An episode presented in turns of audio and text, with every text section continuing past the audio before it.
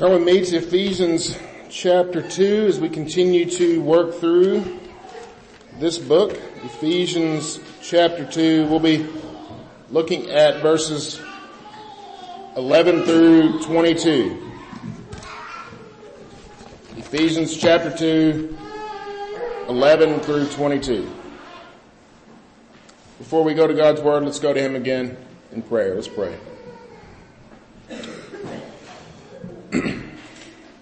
Our Lord Jesus, as we come to your word, we are thankful that we are able to see pictures of your word. That not only do we read about the washing of regeneration that takes place in our hearts and cleansing us from sin, that takes place, the Spirit's actual work, but we can see a picture of it with baptism. We not only read and understand the, the work that you did for us on the cross, your sacrifice for us, but we see a picture of it in your supper. So Lord, as we come to your word, we pray that you would make it that plain for us. We are people who struggle with plain things. And so many times when we come to your word, it's so much less than plain. Not because of you, but because of our lack of understanding and even because of our desire to make this word our own. So Lord, we pray that you would strike down our idols and that you would change us according to your word. And we pray this in Jesus name. Amen. So as we come to Ephesians chapter 2, the last part of chapter 2, we're dealing with a theme concerning unity in the church. And it made me think of over the last 200 or so years in the American church that we have become increasingly more and more divided. And there are some divides I think that are good and necessary when it comes to particular doctrines like our views on God and His Word and the redemptive work of Jesus. Yet in the century or so, a kind of, in the last century or so, kind of independent Christianity has risen up. Rather than seeing God's relationship with the covenant community as a whole, we instead think more about his individual relationship with us, our, our individual relationship with Christ, personal relationship with Christ, as you've heard it said so many times. The church has followed with this sort of thinking as well with worship services and th- sermons tailored more toward pleasing the individual rather than instruction for the church as a whole. Our preferences are the same with people dividing because they want to go someplace that meets their needs rather than seeking to meet the needs of others. And on the other side of this, we have this kind of old guard that in response to this, rather than seeking to understand the changing culture, they gather these old, odd things around them, like quote unquote, the good old days. Wishing the way things used to be were still a thing, dreaming about a time that really doesn't even exist because the ideal is never true. The result in this country has been a dwindling church that is divided. This was similar in Paul's day as well as he dealt with Jewish Christians considering themselves the true people of God, having the true traditions of God. And then the Gentiles who were new to the game, not only to these Jewish traditions, which for many of them they'd never even heard of them. We take that for granted that we have these traditions in front of us all the time, but for a lot of these Gentile Christians, they didn't even know where Jerusalem was, much less some of these traditions. And instead they brought in their own cultural distinctives to the fold. Two groups, both hanging on to things that aren't Jesus. Consider that in the last, or in the previous 30 to 50 years in the context of Ephesians, the Jews had every Old Testament prophecy come true in the coming of Jesus and that Jesus himself had been killed and risen from the dead and also the apostles who, whom Jesus charged to start the church had also been instructed to open the gates, so to speak, to the Gentiles that the whole world might be blessed through this seed of Abraham. Again, seeing a promise come true in Christ. So the Jews were having to deal with quite a bit of change on their end as well. Paul addresses these controversies head on here in this passage and really in the continuum of this entire book. He instructs the church of these things that, that are used to separate them but no longer do because of what Christ has done. He talked about how there's no longer a divide between Jew and Gentile. And this should change the way that we live. And we are instructed to do this today as Gentile believers. But with similar problems in the American church as well. So as we look at this passage, we'll consider three main ideas. United in Christ, at peace because of Christ, and then built together by Christ. And so let's look together at the text, Ephesians chapter 2 verses 11 through 22. Please stand with me in the honor of the reading of God's holy word. Ephesians 2, starting at verse 11.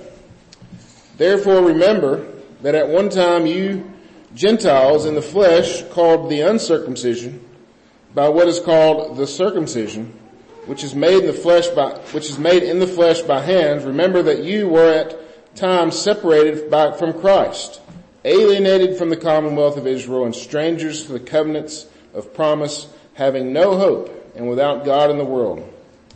But now, in Christ Jesus, you who were once far off have been brought near by the blood of Christ, for he himself is our peace, who has made us both one and has broken down in his flesh the dividing wall of hostility by abolishing the law of commandments expressed in ordinances that he might create in himself one new man in place of two, so making peace, and might reconcile us both to God in one body through the cross, thereby killing the hostility. And he came and preached peace to you who were far off and peace to those who were near. For through him we both have access in one spirit to the Father. So then you are no longer strangers and aliens, but you are fellow citizens with the saints and members of the household of God, built on the foundation of the apostles and prophets, Christ Jesus himself being the cornerstone, in whom the whole structure, being joined together, grows into a holy temple in the Lord. In him you also are being built together into a dwelling place for God by the Spirit. Amen. This is God's word. You may be seated. So as we come to this passage, verse 11 calls us to consider the previous section of the letter. We, we see this word therefore, and it's not only causing or calling us to look at the previous 10 verses, but really all of chapter 1 as well. Everything that we've talked about so far has nothing to do at all with human influence, country of origin, social status, anything. It has to do with God's direct intervening on a people dead in their sins and their trespasses. We haven't read so far that only Jews are that or only Gentiles are that. We have read that all people are that outside of Christ. This is a condition that is universal. Yet while spiritually dead, I think this is important for us to understand. While spiritually dead, they are very much physically alive before Christ in a world with social and cultural divisions. So while all people must be born again in order to be saved, when they are born again, they are each born again into particular social context. And as a new believer, they must use the truth of God's redemptive plan to inform their social context. Their social context does not inform God's word, but it's the opposite. I think that's important for us as well. We've seen that over and over as we've been going through this. And so when we read therefore at the beginning of verse 11, we are being called upon to bring that redemptive plan that we've read in chapter 1 and up so far to this point in chapter 2 to bring all of that to bear on what the apostle, the apostle is about to say to us today. This is true in Paul's day, of course, and it's true in our own. That brings us to the first point, united in Christ. Verse 11. Therefore remember that at one time you Gentiles in the flesh called the uncircumcision by what is called the circumcision, which is made in the flesh by hand. Again, therefore, because I have said these things concerning your previous estate being dead in trespasses, and your current estate being alive in Christ Jesus, raised to walk in good works. Therefore, all of these things being true, remember that you were once called, you Gentiles, were once called the uncircumcision. So they were not only dead in their trespasses, but they were not even part of God's people, quote unquote, God's people in the old covenant. This term, the uncircumcision, it probably has it in quotes in your English Bible.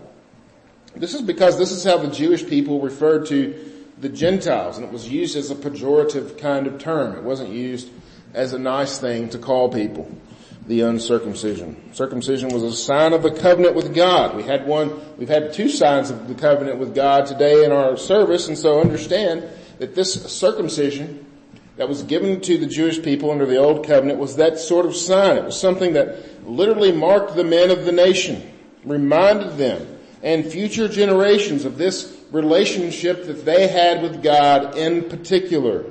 And the Gentiles couldn't possibly share in this. It was a very personal sign.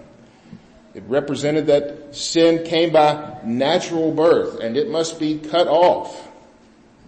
The cutting off of the foreskin and circumcision represented the cutting off of sin, not earning favor with God by itself, but pointing forward to the one who would do that once and for all. And this is set against these people that are called the circumcision. And particularly Paul says made with hands. Jewish people took great pride in being called the circumcision. It was widely known in the ancient world that these were the people who were circumcised.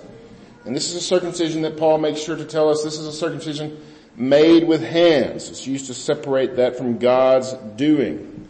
Circumcision again is a sign of what God is doing in his people already. And so this particular circumcision that Paul's talking about is the actual act of it. It is a circumcision made with hands, but it is something that should have pointed forward to a spiritual reality. Turn with me to Jeremiah chapter 4. If you want, you can turn with me there or, or just listen. Jeremiah 4.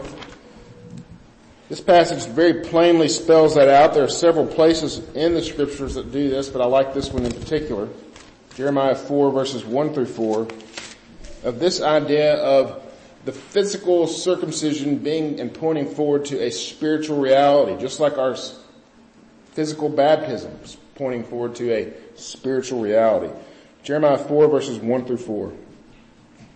If you, O Israel, declares the Lord, if you return, O Israel, declares the Lord, to me you should return, or you should return, if you remove your detestable things from my presence, and do not waver, and if you swear as the Lord lives in truth, in justice, and in righteousness, then nations shall bless themselves in him, and in him they shall glory. For thus says the Lord to the men of Judah and, Je- and Jerusalem, break up your fallow ground and sow not among thorns. Circumcise yourselves to the Lord.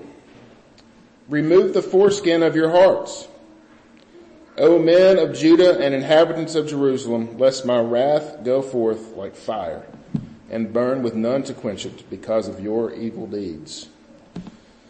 So the Lord is calling them in their circumcision, these men of Judah, to circumcise their hearts, meaning this is a, should be a heart change. This thing that is taking place physically only points forward to something that should have taken place spiritually in your life.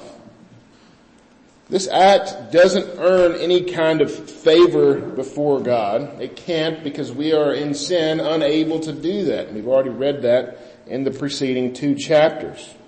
It only points forward to something that is ultimately done by Jesus because man, both Jew and Gentile, were incapable of doing this for themselves, removing sin from their life and living in righteousness. They're completely unable to do this and they needed someone to do it for them.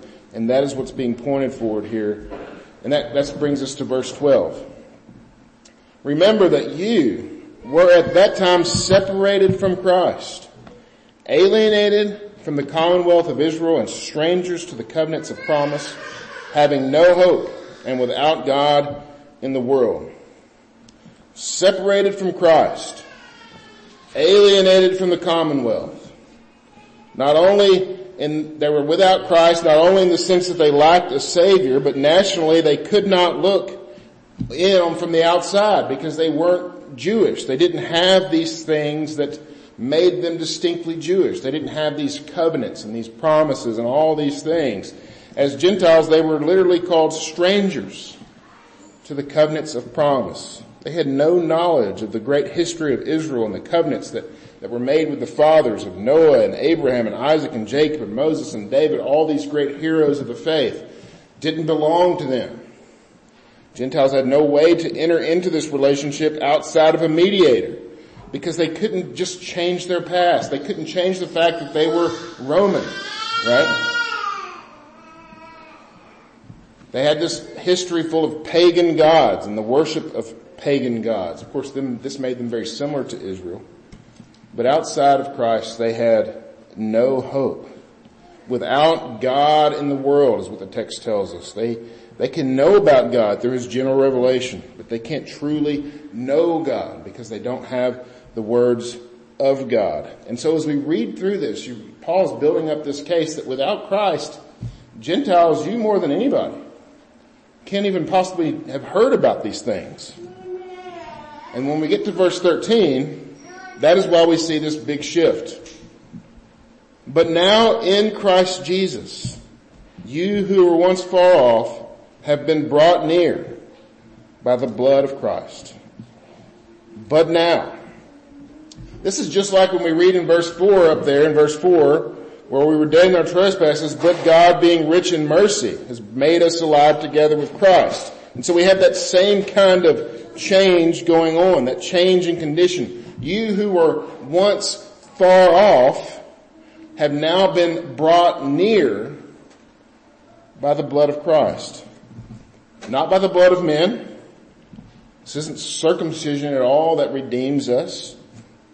Not by being, being born in Israel, not by being any sort of nationality, but we are brought near. We are literally brought into the fold. And now we have this unity that all believers share. That we as Gentiles, that those in, in Israel, we have all been brought near, brought together in Christ. And so for us, who don't really understand this Gentile Jewish context at all, because we're all Gentiles here in the truest sense of the word, how do we live? What is, how does this inform us? I think it speaks to the situation in our church today, specifically here in America, in our church in America. We no longer, of course, have this sort of distinction, but we do have to deal with the fact there are literally hundreds of denominations, all of which have some variation of truth that we draw from the scriptures. And so how do we parse through this sort of division? Some people have even gone so far as to say that obviously denominations are bad things and they'll, they'll say that from within their own denomination, which is kind of a counterpoint in and of itself.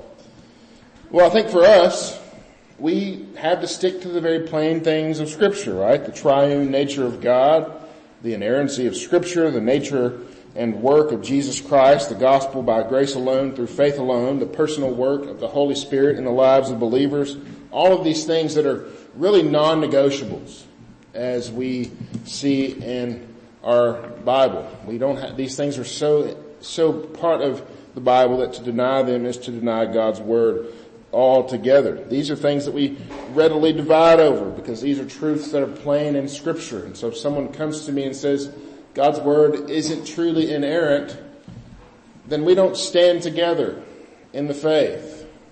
And I think that's pretty plain. However, there are a lot of things that though we should have convictions on, we should have definite convictions on. We, we have sacraments, for instance. We have convictions on those. We've seen both, we'll see both of those today. Though we have strong convictions on our sacraments, we shouldn't divide over them. I would disagree with some of my closest friends concerning some of the doctrines that I hold to. But we are still able to walk hand in hand in ministry together. We both seek to make Jesus known in the world and we do so by walking together. That we don't let these points of doctrine divide us ultimately. Because Jesus has, is the one who has joined us. Jesus' death and resurrection unified his people as one church. Now, when you hear the word one church, which we're going to see this later in the text, that doesn't mean that denominations are bad. In fact, I think they're good and even necessary at some points. But that doesn't mean we divide. We're not dividing with this church across the street, even though we're meeting in two separate buildings. If we were to say to them, let's meet together this Sunday, that would be a really long meeting. And we, at the end of that meeting, we would say, we can't meet together this Sunday. But we pray for them all the time. We are desperate to see that church grow and we want to see the gospel proclaimed from that pulpit. And we say the same for all the churches in town. We're all on the same team. We are not divided. In fact, we should work all the more diligently in order to be unified here on earth because we are already unified in Christ.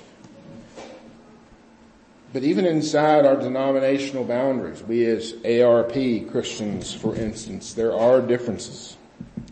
We have some who are much more traditional. I'll just sum it up by saying that. And there are others that have different expressions of their faith. Not extra biblical differences, meaning that we have these divisions that are in scripture, but just differences that fall into what we would call those gray areas of worship or personal living. We have to be careful here because anytime we make a non-essential into a true dividing line of the Christian faith, we are in danger of making an idol we are in danger of making a false gospel. And as we said this morning, as we learned from 1 Samuel 8, what do those false gods do every time? They can't unify. They only divide. They only punish. They only take. This is as bad in Reformed churches as it is in any other, lest we think that we're better somehow, because we're not.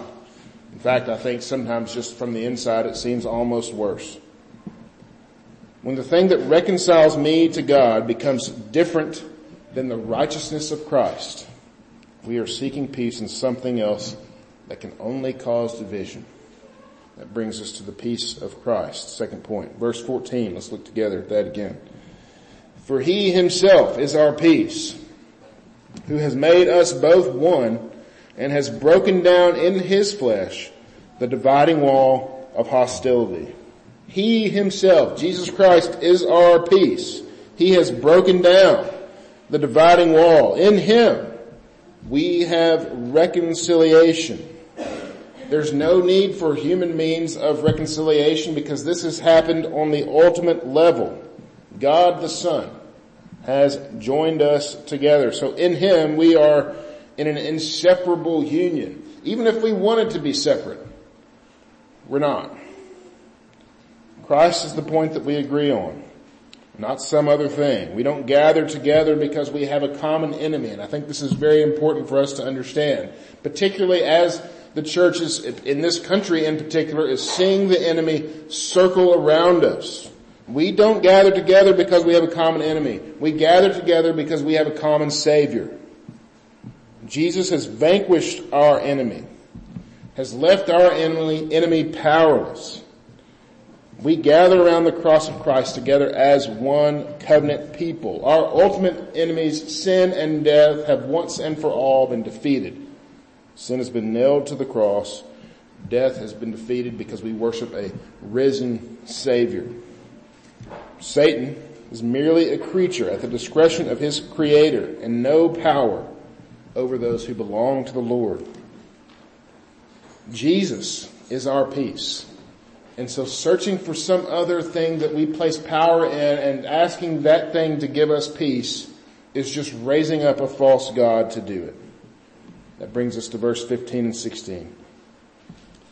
How has he broke down the dividing wall of hostility by abolishing the law of commandments expressed in ordinances that he might create in himself one new man in place of two, so making peace and might reconcile us both to God in one body through the cross, thereby killing the hostility. Abolishing the law of commandments expressed in ordinances. Jesus once for all abolished those Jewish laws concerning sacrifices and other ceremonial cleanliness laws because Christ is the ultimate sacrifice. In Him we find cleanness. We don't find it anywhere else. We have been cleansed by the blood of Christ. We no longer need some sort of ritual by which we worship in order to make us clean. We have the sacrament that shows that, but it literally points to the work that's already been done. It doesn't do that. It couldn't do that. Gentiles then are equally clean with Jews. There's, there's the law is no longer separating God's people from anyone or anything else. God's people are now anyone who has found peace in Christ, anyone who has called upon the name of Jesus Christ are called his people. Jesus was this, a Jewish man who not only settled our sin, but he lived without sin. He was the one who didn't need a sacrifice, but he became the sacrifice. And if anyone was truly a Jew in the ceremonial sense, it was Jesus, of course, who was the only real, true Jewish person. And it's through him that Jews and Gentiles have peace with one another in Christ. It's in the cross that we find reconciliation because in the cross every bit of hostility was destroyed. In the resurrection we are risen with him and risen to a new life. And this new life which we have in Christ is a life of peace. And so we aren't to take these small things that would divide us and let them divide us when we have been joined together in Christ. Verse 17. And he came and preached peace to you who were far off and peace to those who were near. He preached peace to those who were far off and near because peace has nothing to do with which nation that you are from but only through Jesus. It's through Jesus that we have access to the Spirit, being called the Spirit of peace and truth, being called the counselor and comforter. For, for everyone in Christ has this same Spirit in the same measure. You hear me say this all the time, but we don't have a little bit of Spirit and I need to somehow drum up the rest of it in order to really come to know Jesus. I have to like be in the Spirit or receive more of the Spirit or somehow show that I have more of the Spirit.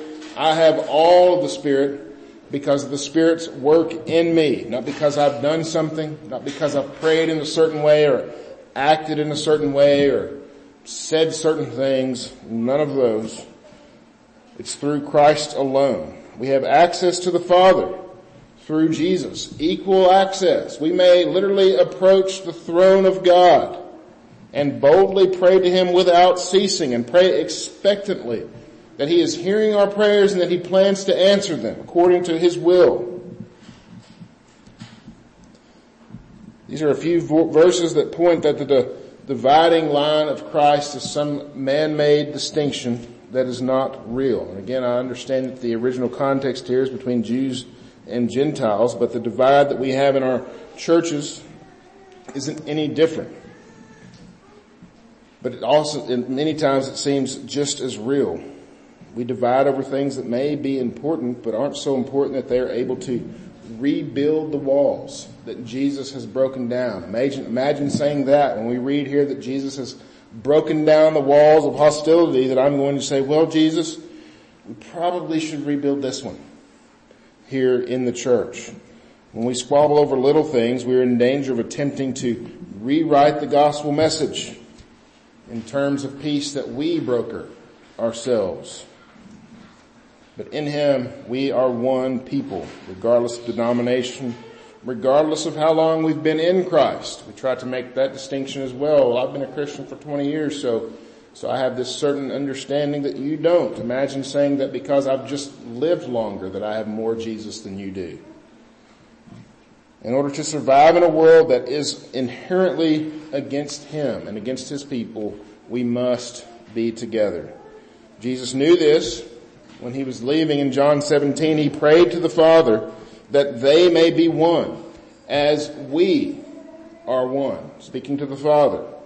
So imagine that. Jesus' prayer for the church is that his people, that we, his people would be together one, just as the Father and the Son are one. That kind of union was bought with his sacrifice. And so any attempt to break that union doesn't change his work. It only changes us. And it's not good. We saw this with the bitterness of the Jews against Christians in the first century and the persecution that took place. We see that anytime we divide over little things as a church. For the church to continue to thrive, we must remain as one. This doesn't mean that we're worshiping all in the same building, and I think a lot of times that's what people want to see, and that's not necessary. But it does mean that we all have one accord concerning the mission of Christ and what is at stake. That brings me to the last point, built together by Christ. Let's look at the last few verses, 18 through 21. For through him we both have access in one spirit to the Father. So then, you are no longer strangers and aliens, but you are fellow citizens with the saints and members of the household of God, built on the foundation of the apostles and prophets, Christ Jesus himself being the cornerstone, in whom the whole structure, being joined together, grows into a holy temple in the Lord. Because of the work of Christ, we are no longer aliens. When we read this, we're no longer aliens, of course, with Jesus, but we're no longer aliens with one another either. We are fellow citizens, members of the household of God, built on the prophets and the apostles. In Jesus, the old and new are one. No longer strangers, but citizens. The saints of the New Testament are joined with the members of the household of God in the Old Testament.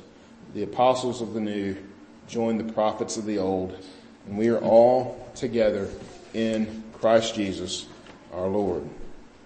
He is joining the old and new into one family for His glory that the world might be blessed. Remember when Abraham was given the promise way back in Genesis 12? What did he, what did God tell Abraham he was going to do through his seed? Bless the whole world. And that is the task that we've been given as his one church, as his people, with Jesus being the cornerstone. That which founds the rest of the structure on itself.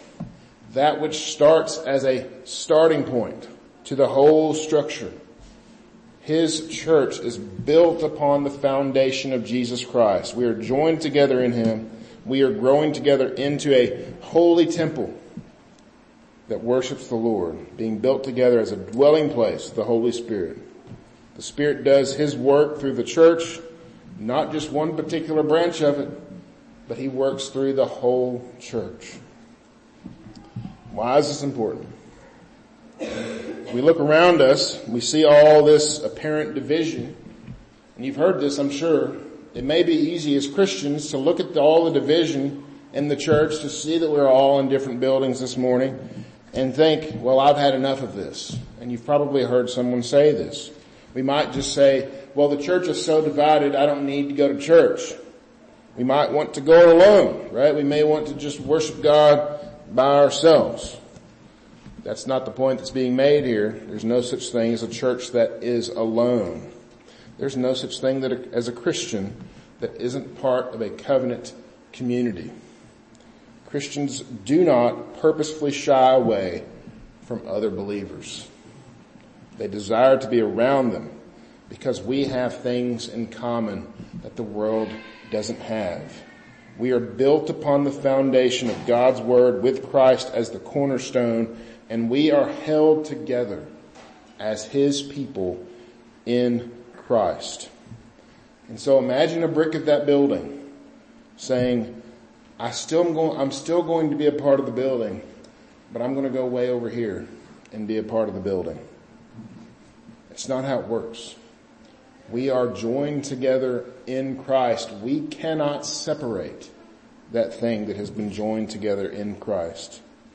And Jesus is gathering all those who are His, joining them together under this peace that He has made so that we may glorify God together in Him. We no longer have this Jew-Gentile distinction, but we love to make other distinctions. And those distinctions real all, really all come from the place of me thinking, I'm better than you. To be sure, again, we should, we should divide on matters important to the faith. But when it comes to things that are in the Bible, or with the things that the Bible doesn't make into big deals, we shouldn't make them a big deal either. Rather than dividing, we should be building one another up because this house that God has built really requires each brick mutually relying on Christ as the cornerstone in order to work. Jesus goes on this theme in John 17. Turn with me to John 17. We're only going to read a small portion of it today. I encourage you, if you're seeking to understand the unity that we have in Christ with all believers, read John 17. This is Jesus' prayer to the Father on behalf of the people of God, and over and over, he prays that we would be one. I'm going to look at verses 20 through 26. And again, this is Jesus' prayer for the church both then and now. This is our Lord praying to the Father. He says, I do not ask for these only, talking about those disciples who were with him, for these only, but for those who will believe in me through their word, that they may all be one, just as you, Father, are in me, and I in you, that they may also be in us, so that why do we want to be together? So that the world may believe in you. They may believe that you have sent me. The glory that you have given me, I have given to them that they may be, that they may be one even as we are one. I and them, you and me, that they may become perfectly one, so that the world may know that you sent me and love them even as you love me. Father, I desire that they also, whom you have given me, may be with me where I am, to see my glory that you have given me because you have loved me before the foundation of the world. There's some familiar language for us. O righteous Father, even though the world does not know you, I know you, and these know that you have sent me. I made known to them your name and will continue to make it known that the love with which you have loved me may be in them and I in them. This is Jesus' prayer for the church and notice what he prays, oh, prays over and over again. Why does he pray that we would be one, even as he and the Father are one? Why does he pray this? So that the world will know so that they will know and they will glorify God.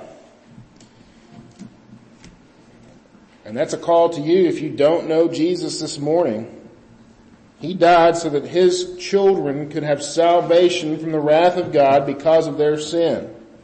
He nailed that sin to the cross and paid the debt that we could not pay so that we could have something that we do not deserve eternal life with Him. If that's you this morning, if you do not know Jesus, call upon the Lord and be saved. Believers in Jesus Christ, we are one because of the work of Jesus. Whether or not we want to be, we are one. So let us live in such a way as a united people under God so that the world will know Him and call upon the name of Jesus and be saved. Let's go to Him in prayer. Our Lord Jesus, as we read your prayer for the church, we are humbled by it that you want unity for us that bad. And yet we will divide over silly, little mindless, unimportant things. Lord, help us. Help us to be your united people.